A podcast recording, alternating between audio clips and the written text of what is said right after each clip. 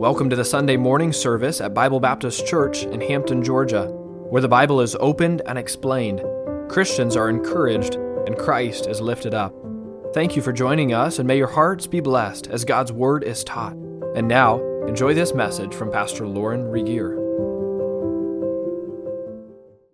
Well, amen. As these angels fly to Children's Church, we're thankful for the enthusiasm, right? That they share. We sang that song earlier from the book or from the lyrics. They sang it from their hearts. And it wouldn't have hurt us Bible Baptists to get a little more excited about our singing. Amen. Was it Sophia that was given the motions to that? I like that. That was wonderful. And uh, I think God in heaven is smiling when he sees his children enjoying the singing. That's great. Don't quote me on getting too over, overcome with that, but. Uh, at least put a smile on your face. It wouldn't hurt a bit. Good to have you here this morning. We are just about through with a series entitled Family Matters. And so I want you to take your Bibles for today's installment of that, Ephesians chapter 1. As we begin Ephesians chapter 1, uh, we're thankful for the ministry. Andrew Starr preached for us uh, last week while we were in Salt Lake City. I appreciate his willingness to do that. In the final two sessions regarding our homes, I want to visit the role of the wife and mother, the role of the husband and father as we close it up. But today, I wanted to bring a message, uh, really a challenge to all of us who uh, either have children, are children, want children, or love children. Did that cover everybody? Hope it did. So no one can go to sleep, right? Uh, somewhere in that category you fit. Let's ask God to bless our time together. Father, what a joy it is to know that you are our Father the only perfect parent that ever existed. We're grateful for that, and we're grateful for the instruction you give to families about raising children. Lord, we know that they are a treasure from you, an inheritance from heaven, and I pray that we would be wise stewards of that glorious treasure. Whether we have children or not today, help us to be wise in mentoring those little ones around us. We pray this, asking for your help. In Jesus' name, amen. Today's uh, lesson, really, the message really is to answer the question uh, uh, God gave me a child or children, now what? Uh, help, I'm a parent, now what? And so, what are we to do with these little ones that God entrusts to us? Ephesians chapter 1, verses 3 through 10. Let's read these verses. This gives us really the grand panorama of God's eternal plan. And we've already touched on this as we started the series. What does God want for our children? Blessed be the God and Father of our Lord Jesus Christ, verse 3, Ephesians 1, who hath blessed us with all spiritual blessings in heavenly places in Christ. According as he has chosen us in him before the foundation of the world, see, God had a plan that we should be holy and without blame before him in love, having predestinated us unto the adoption of, here's a great phrase, of children by Jesus Christ to himself, according to the good pleasure of his will, to the praise here is the end, really, the praise of the glory of His grace. That's why I exist.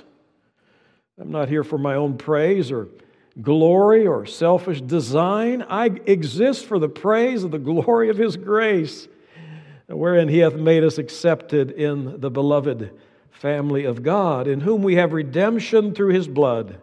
Praise God for that. In just a few minutes, we're going to celebrate the truth of that. The forgiveness of sins according to the riches of His grace. It's all about what He's done for us and His plan that included us, wherein He hath abounded toward us in all wisdom and prudence, having made known unto us the mystery of His will, according to His good pleasure, which He hath purposed in Himself, that in the dispensation of the fullness of times, here's a beautiful picture. He's going to gather us together in one, all things in Christ both which are in heaven and which are on earth, even in him. And we could, of course, keep reading, but God will surround himself with those who have trusted in him.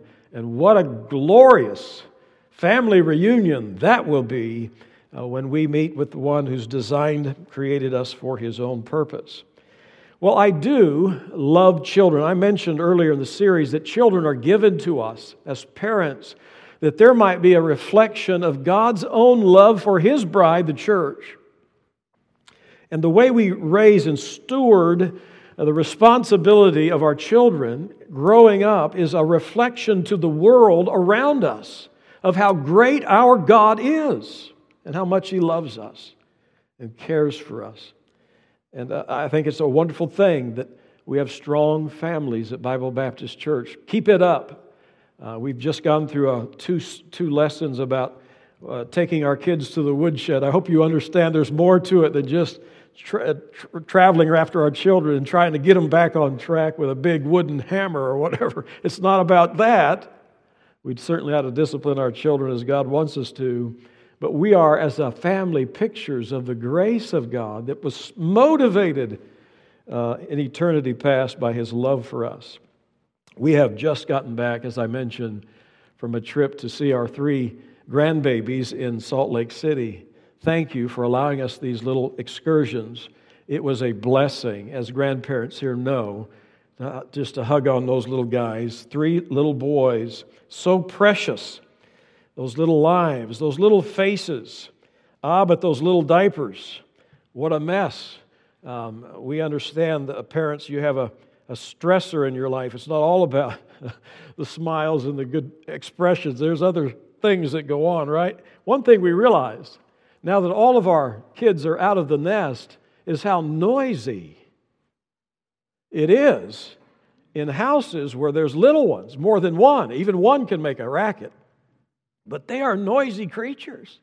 Uh, we have uh, gotten back to our adjusted, quiet life, but for four days we were surrounded by constant noise, sun up to sundown.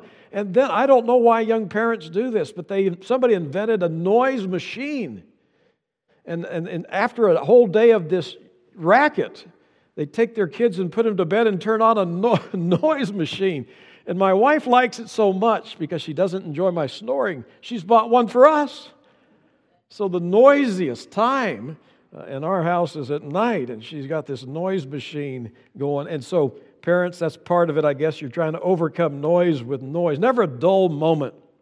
We love we love to see the transition of ages and how fast they grow up. Isn't it neat to see that? Parents, you don't get a because you're living in the midst of that. But when we visit from time to time, it's just so neat to see how God is just in every stage and season of life uh, using parents to direct. We found out with Garrett and Whitney, that's my son in law and daughter, they have a six year old, almost two, and a five month old and uh, they all require their own libraries. Realize that? I didn't know that. And different toys, clothes, books, reading materials, diaper sizes, bed sizes. Parents, bless your hearts. You're always buying something, aren't you? And uh, keeps you poor and humble.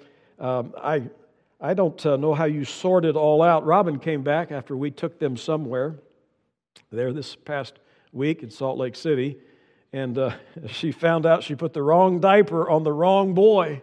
I thought one size fits all. I didn't know there were, but no, there's different sizes of everything. And, uh, and then, uh, of course, I love the things they say, don't you? And how they say them with their baby talk.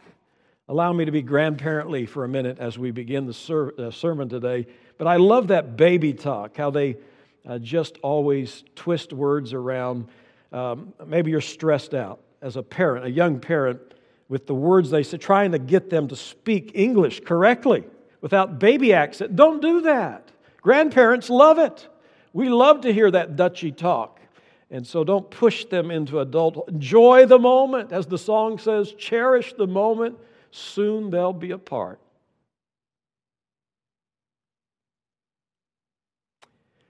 It's a long way to Salt Lake City. I guess planes can get there in about four hours, but it's still a long way. So cherish these moments. You say, I'm frustrated to death with my kids. Will they ever get it? Will they ever grow up? It was fun to us to see our six year old grandson, who is now believing he's grown up, trying to teach the two year old how to talk. So it just was amazing for us to see that. Callan uh, you know, Asa is at that age where all he likes to do when somebody something goes wrong is scream. And if you have kids like that, just blood curdling scream. And so Asa, too, toddles over to where Callan is, and Callan says, Don't scream. You know, here's a Parent Jr., and I thought how much like Whitney that was when she was that age. He's trying to be the expert in talking. And so he says to his little two year old brother, Don't talk like that. Don't scream. And then he says, Look at me, Asa, six years old.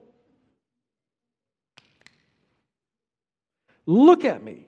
Asa, say please. He goes, Please. May, may. I, I. Have, have.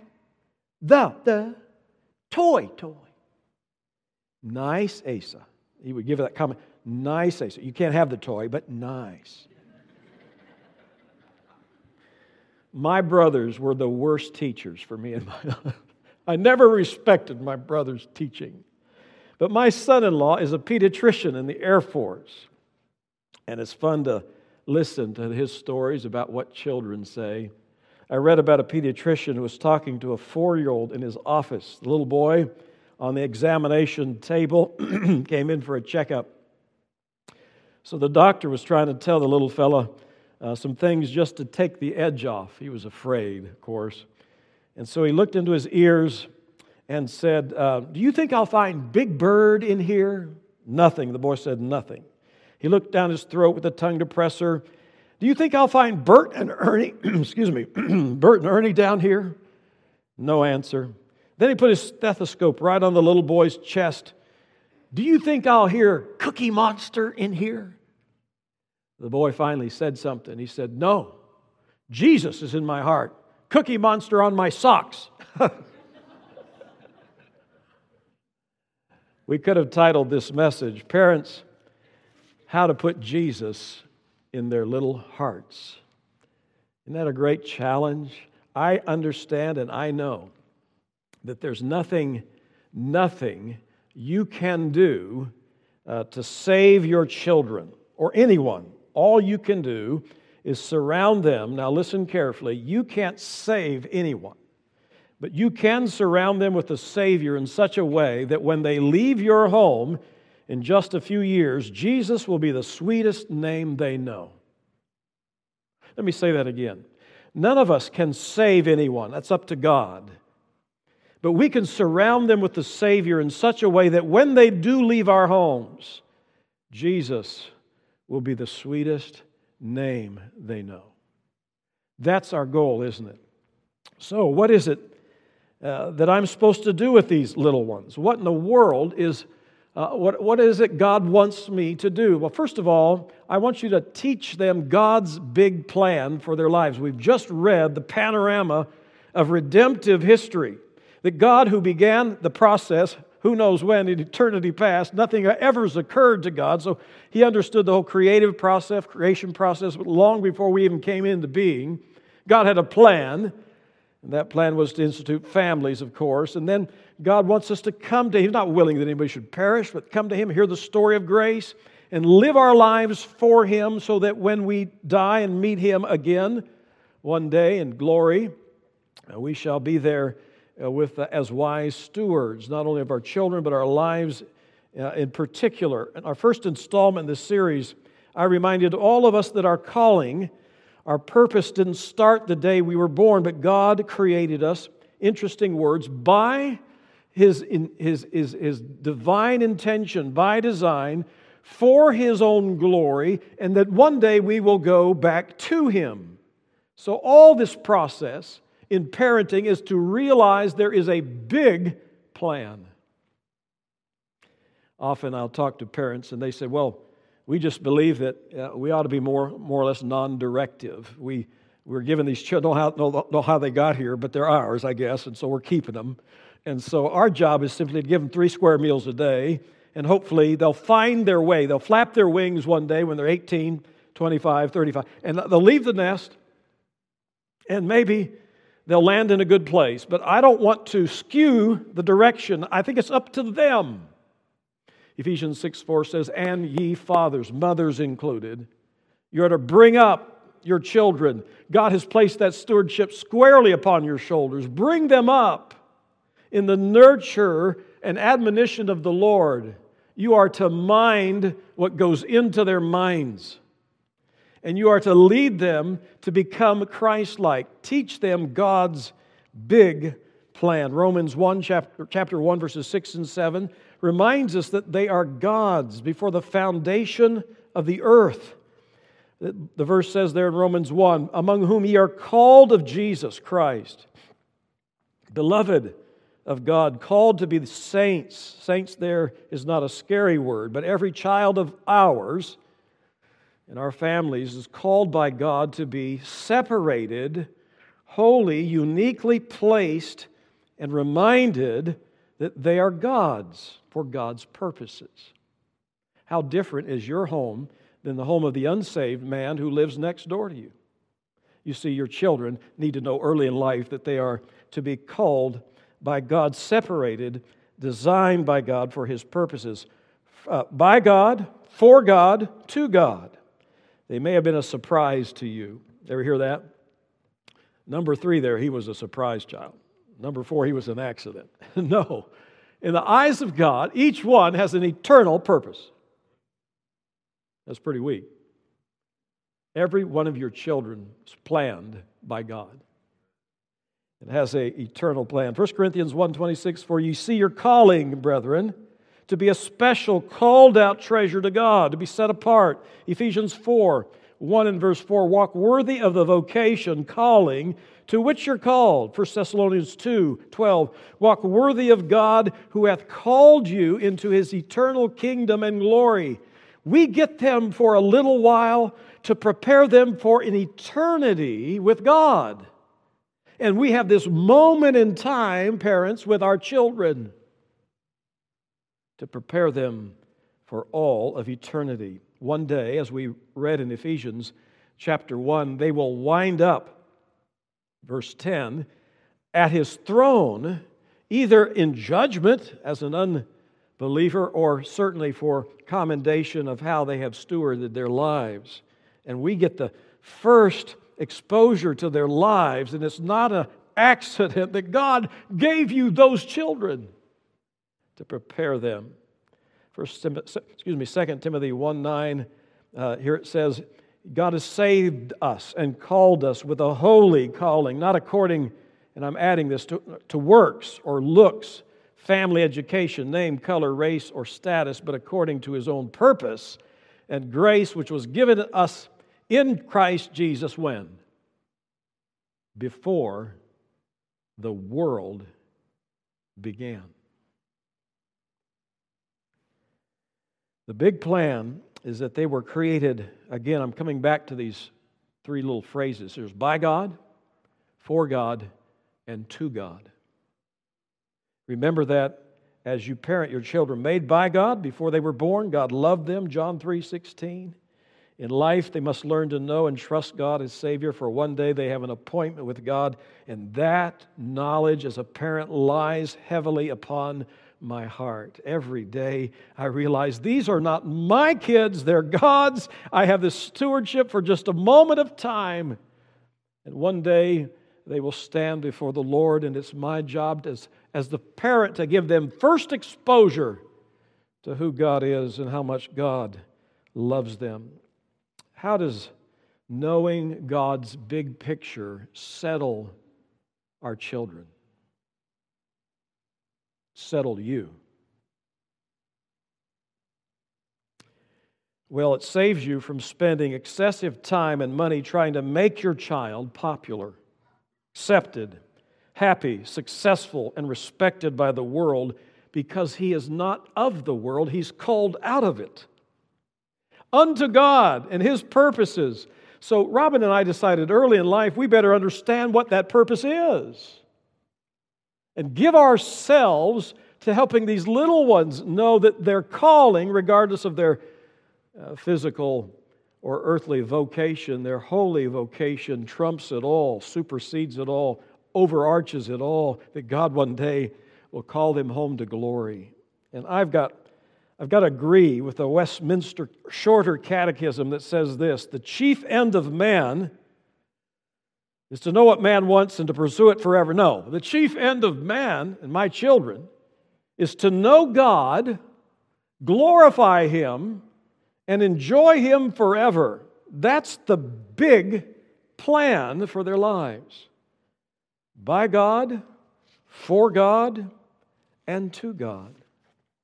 That settles me when I think about all the options my children might have in life and, and all the things that they might want to do with their lives. I'm there not to just helter skelter run after every one of their desires, but to lead them early in life to the one who has an eternal plan for them. Teach them about God's big plan. Robin got our little Callan, six years of age, he got him an astronaut suit uh, while we were there. Completely white, got the NASA symbol on there. He's got the helmet that you can barely hold up, you know, so big. And he's walking through the house, and I'm thinking, man, that little kid's going somewhere. What if he became, of all things, even more spectacular than his daddy, who's an Air Force? What if he becomes an, isn't that every kid's dream? An astronaut. I remember one of our K uh, kindergarten graduations as we saw the kids go through, and each one of them said what they wanted to become. You know, I want to be a doctor. I want to be a lawyer. I want to do what my daddy does, and he's an engineer. And there at the end of the line, a little boy came through and said, I want to work at McDonald's. I said, Great. There's a big thinker. But God's plan for all of our children supersedes the skies. It's great if your son has the acumen or daughter to float around in a spacesuit someday. That's wonderful. That's impressive. But God has planned for him a greater future or her. By God, for God, to God. So help them to be faithful with that heavenly calling. Number two, Feed them with the truth about the gospel. In your home, make it a gospel center. Too many parents obsess over uh, uh getting their children just to say a prayer.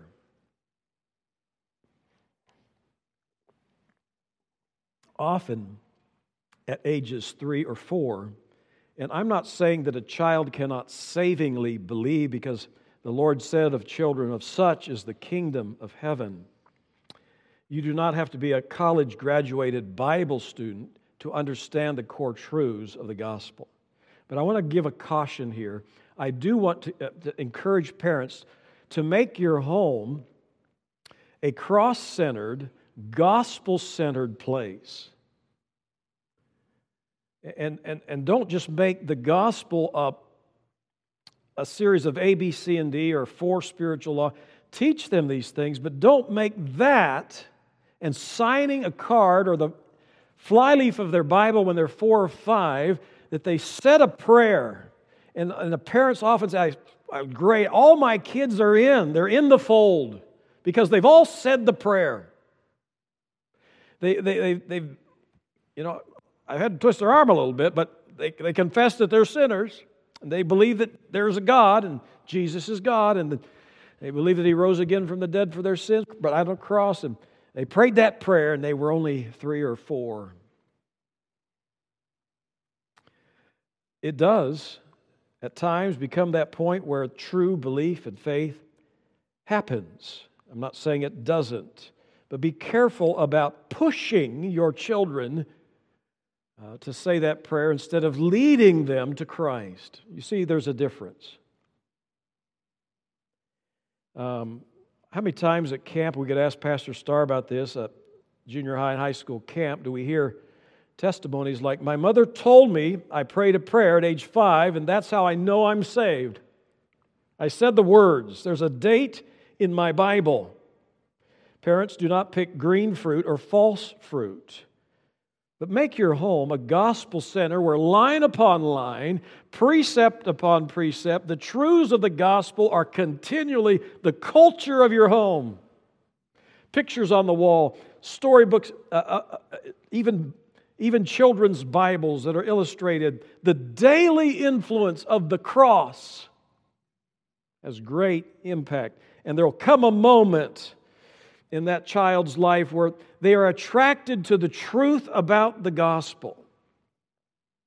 And on God's time, not yours, they will put their faith trustingly in Jesus. But make your home a gospel center. Feed them with the truth, sometimes bite sized. We told Garrett the, uh, one of our visits, Garrett loves to preach at his boys, and that's good. But he said, I'm learning. I can't dump the whole load on them in one setting. It takes time, doesn't it, parents, for that to soak in and become a reality.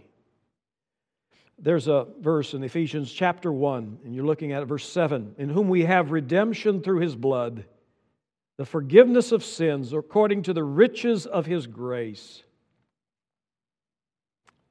And then we see verse 13 in whom ye also trusted. And there's an interesting word right there. After, when does a, when does a child come to Christ? In whom you've trusted after ye heard the word of truth, the gospel of your salvation, in whom also after ye believed.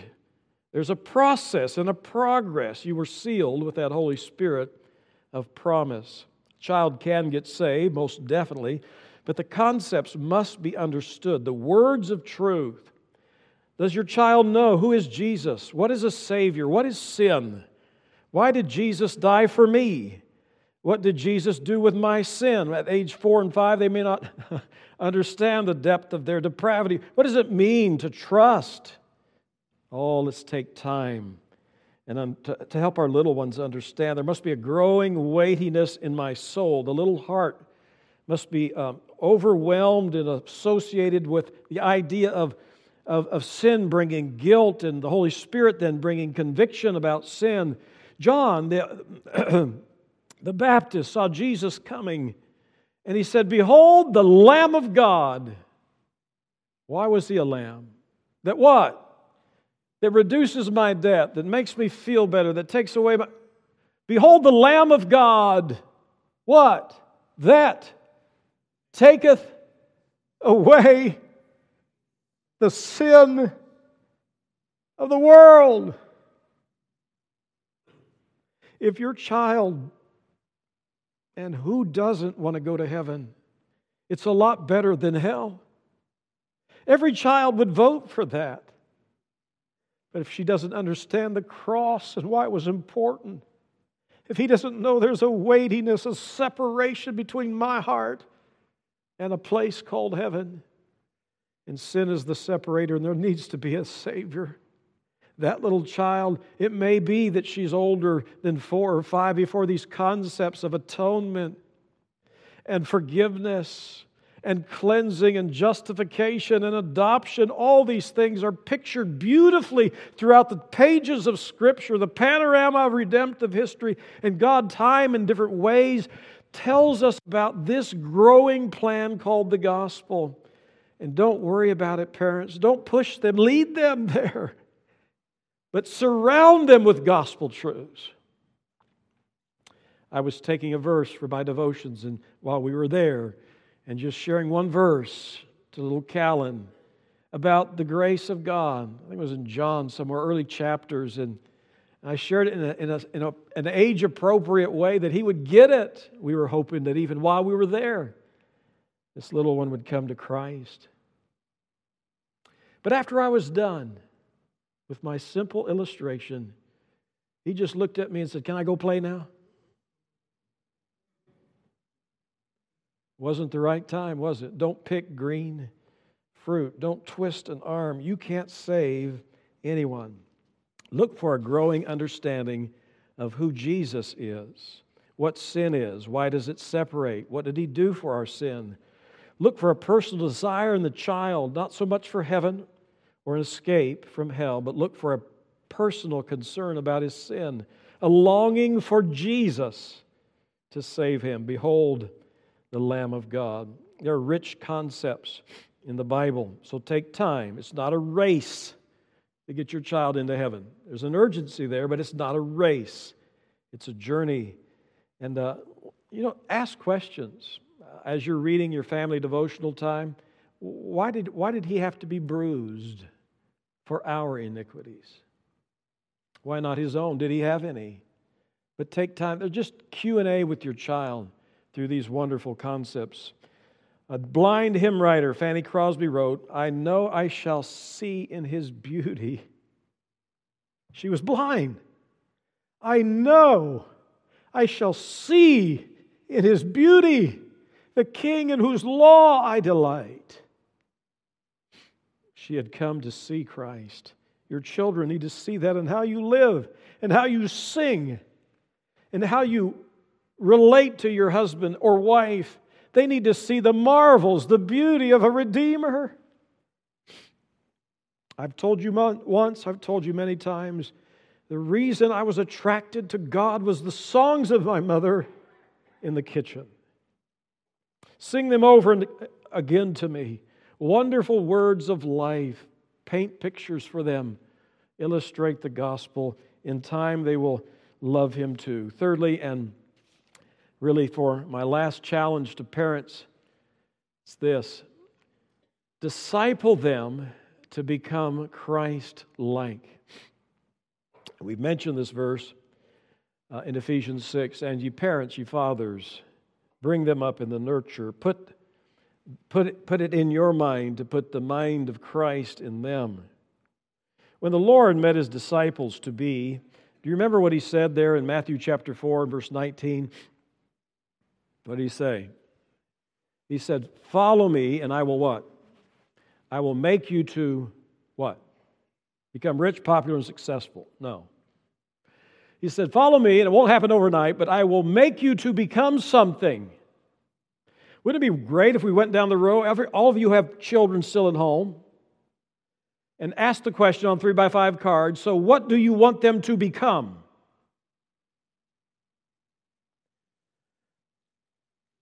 I hope you're a directive or directing parent. And so it is, we are to be directing them, not just pushing them out of our homes and to the nether world, hoping that they kind of find their way. Follow me, the Lord says, and I will make you to become something. Here are just a few priorities that Rob and I set up in our home, and I hope they're a help to you. There could be probably a hundred, who knows, a thousand of these priorities, but let me just give you five as we close. Uh, I remember we're parents, and the question this morning is help me know what to do with these little creatures that God has given us. No mistake, planned by God. By God, for God, to God. And so none of my goals or our goals for our children ended with the letter A, NBA, PGA, or L, NFL, NHL. First, Robin and I wanted them to be students of the Word. Students of the Word. This is the Awana verse, of course. Uh, study to show thyself approved unto God, a workman, even before they could read. We wanted to give them an affinity for the main textbook of our life and our house and our family.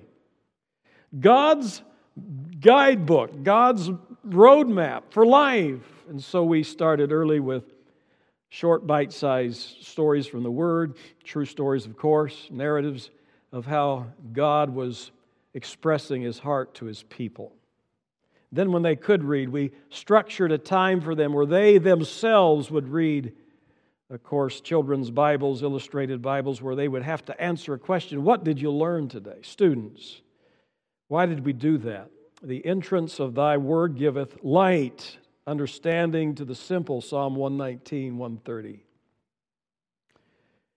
Secondly, we wanted uh, to see in them, and Robin mentioned this in Sunday school today, we wanted to see in them signs of real life, that they really delighted in the Lord and not just checked off a little daily reading guide. Okay, I did that to please my parents, but we wanted to see that they were truly delighting in the Lord. Delight thyself in the Lord, and he will give thee the desires of the heart. Does not mean that, that God is going to look at all of our desires and stamp them and say, Wow, I'm excited about that. No, the word delight, as we worship the Lord, He transforms our desires and makes the true worship of our heart be His and His only to Him.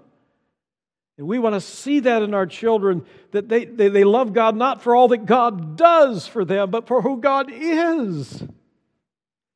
There is no name given among men under heaven more sweeter than that name.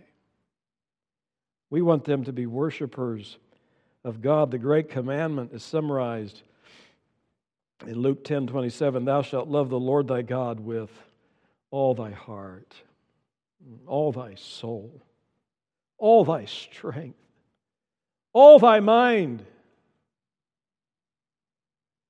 Right now, some of you have minds that are a long way from the throne of grace, right? You're just distracted about what's happening tomorrow.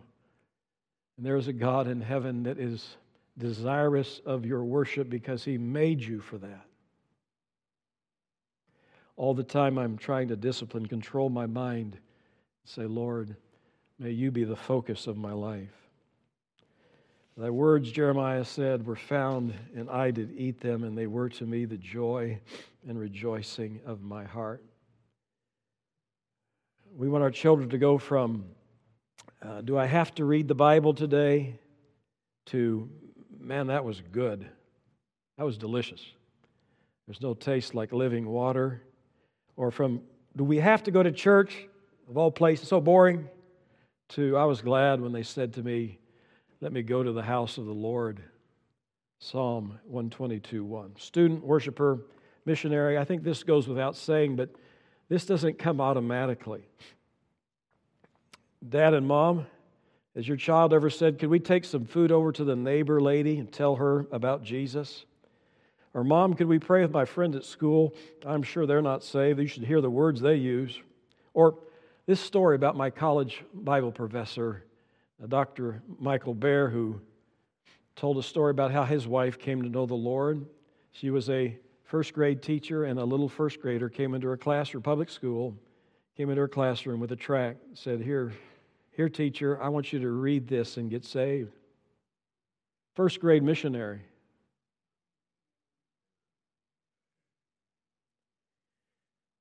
And if you don't care about others, chances are your kids will not either, because the Lord said, Go make disciples. No, He said, Follow me, and you will become passionate about the things I'm passionate about.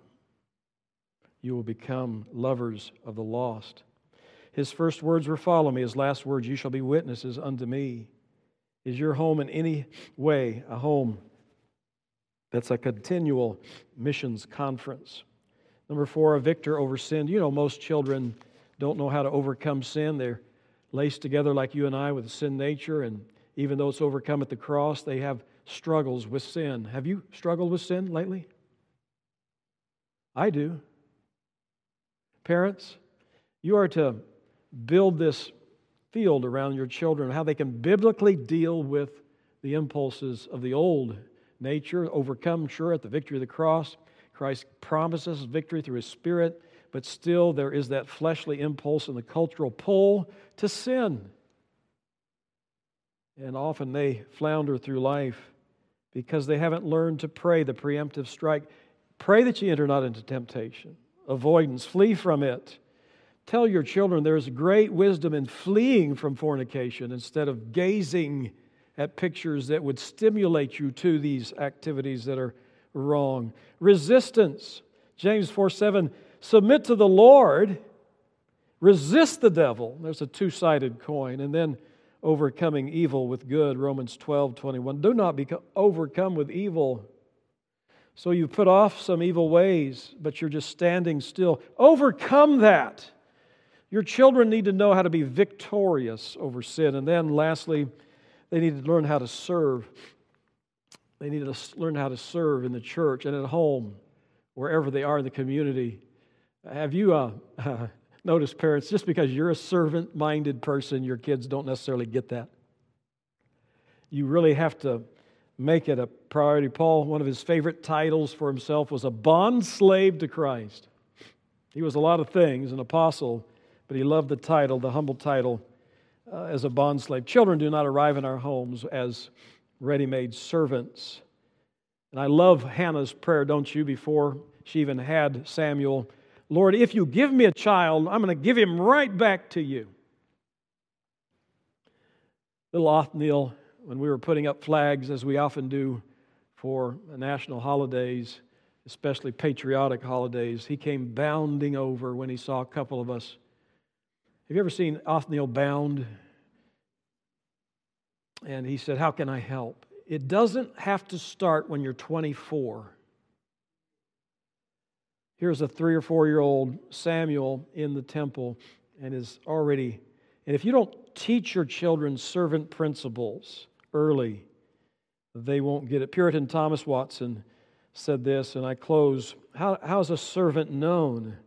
By his care for his master, his humble spirit, by the way he works with industry and diligence, by the way he follows orders without complaint, by his satisfaction with his master's wage, by his loving loyalty and defense of his master, even to the point of death. Every man hath received the gift of life and eternal life. So minister that gift, 1 Peter 4:10, to one another as good stewards of the manifold grace of God. So let's teach our children the beauty of being servant minded. Parents, remember, you can't save your child, but you can surround them with the Savior in such a way that when they leave your home, He is the sweetest name they know. Thank you for joining us today. Please tune in each week for new messages from Bible Baptist Church in Hampton, Georgia. Until next time, may the Lord bless you and keep you and make his face to shine upon you.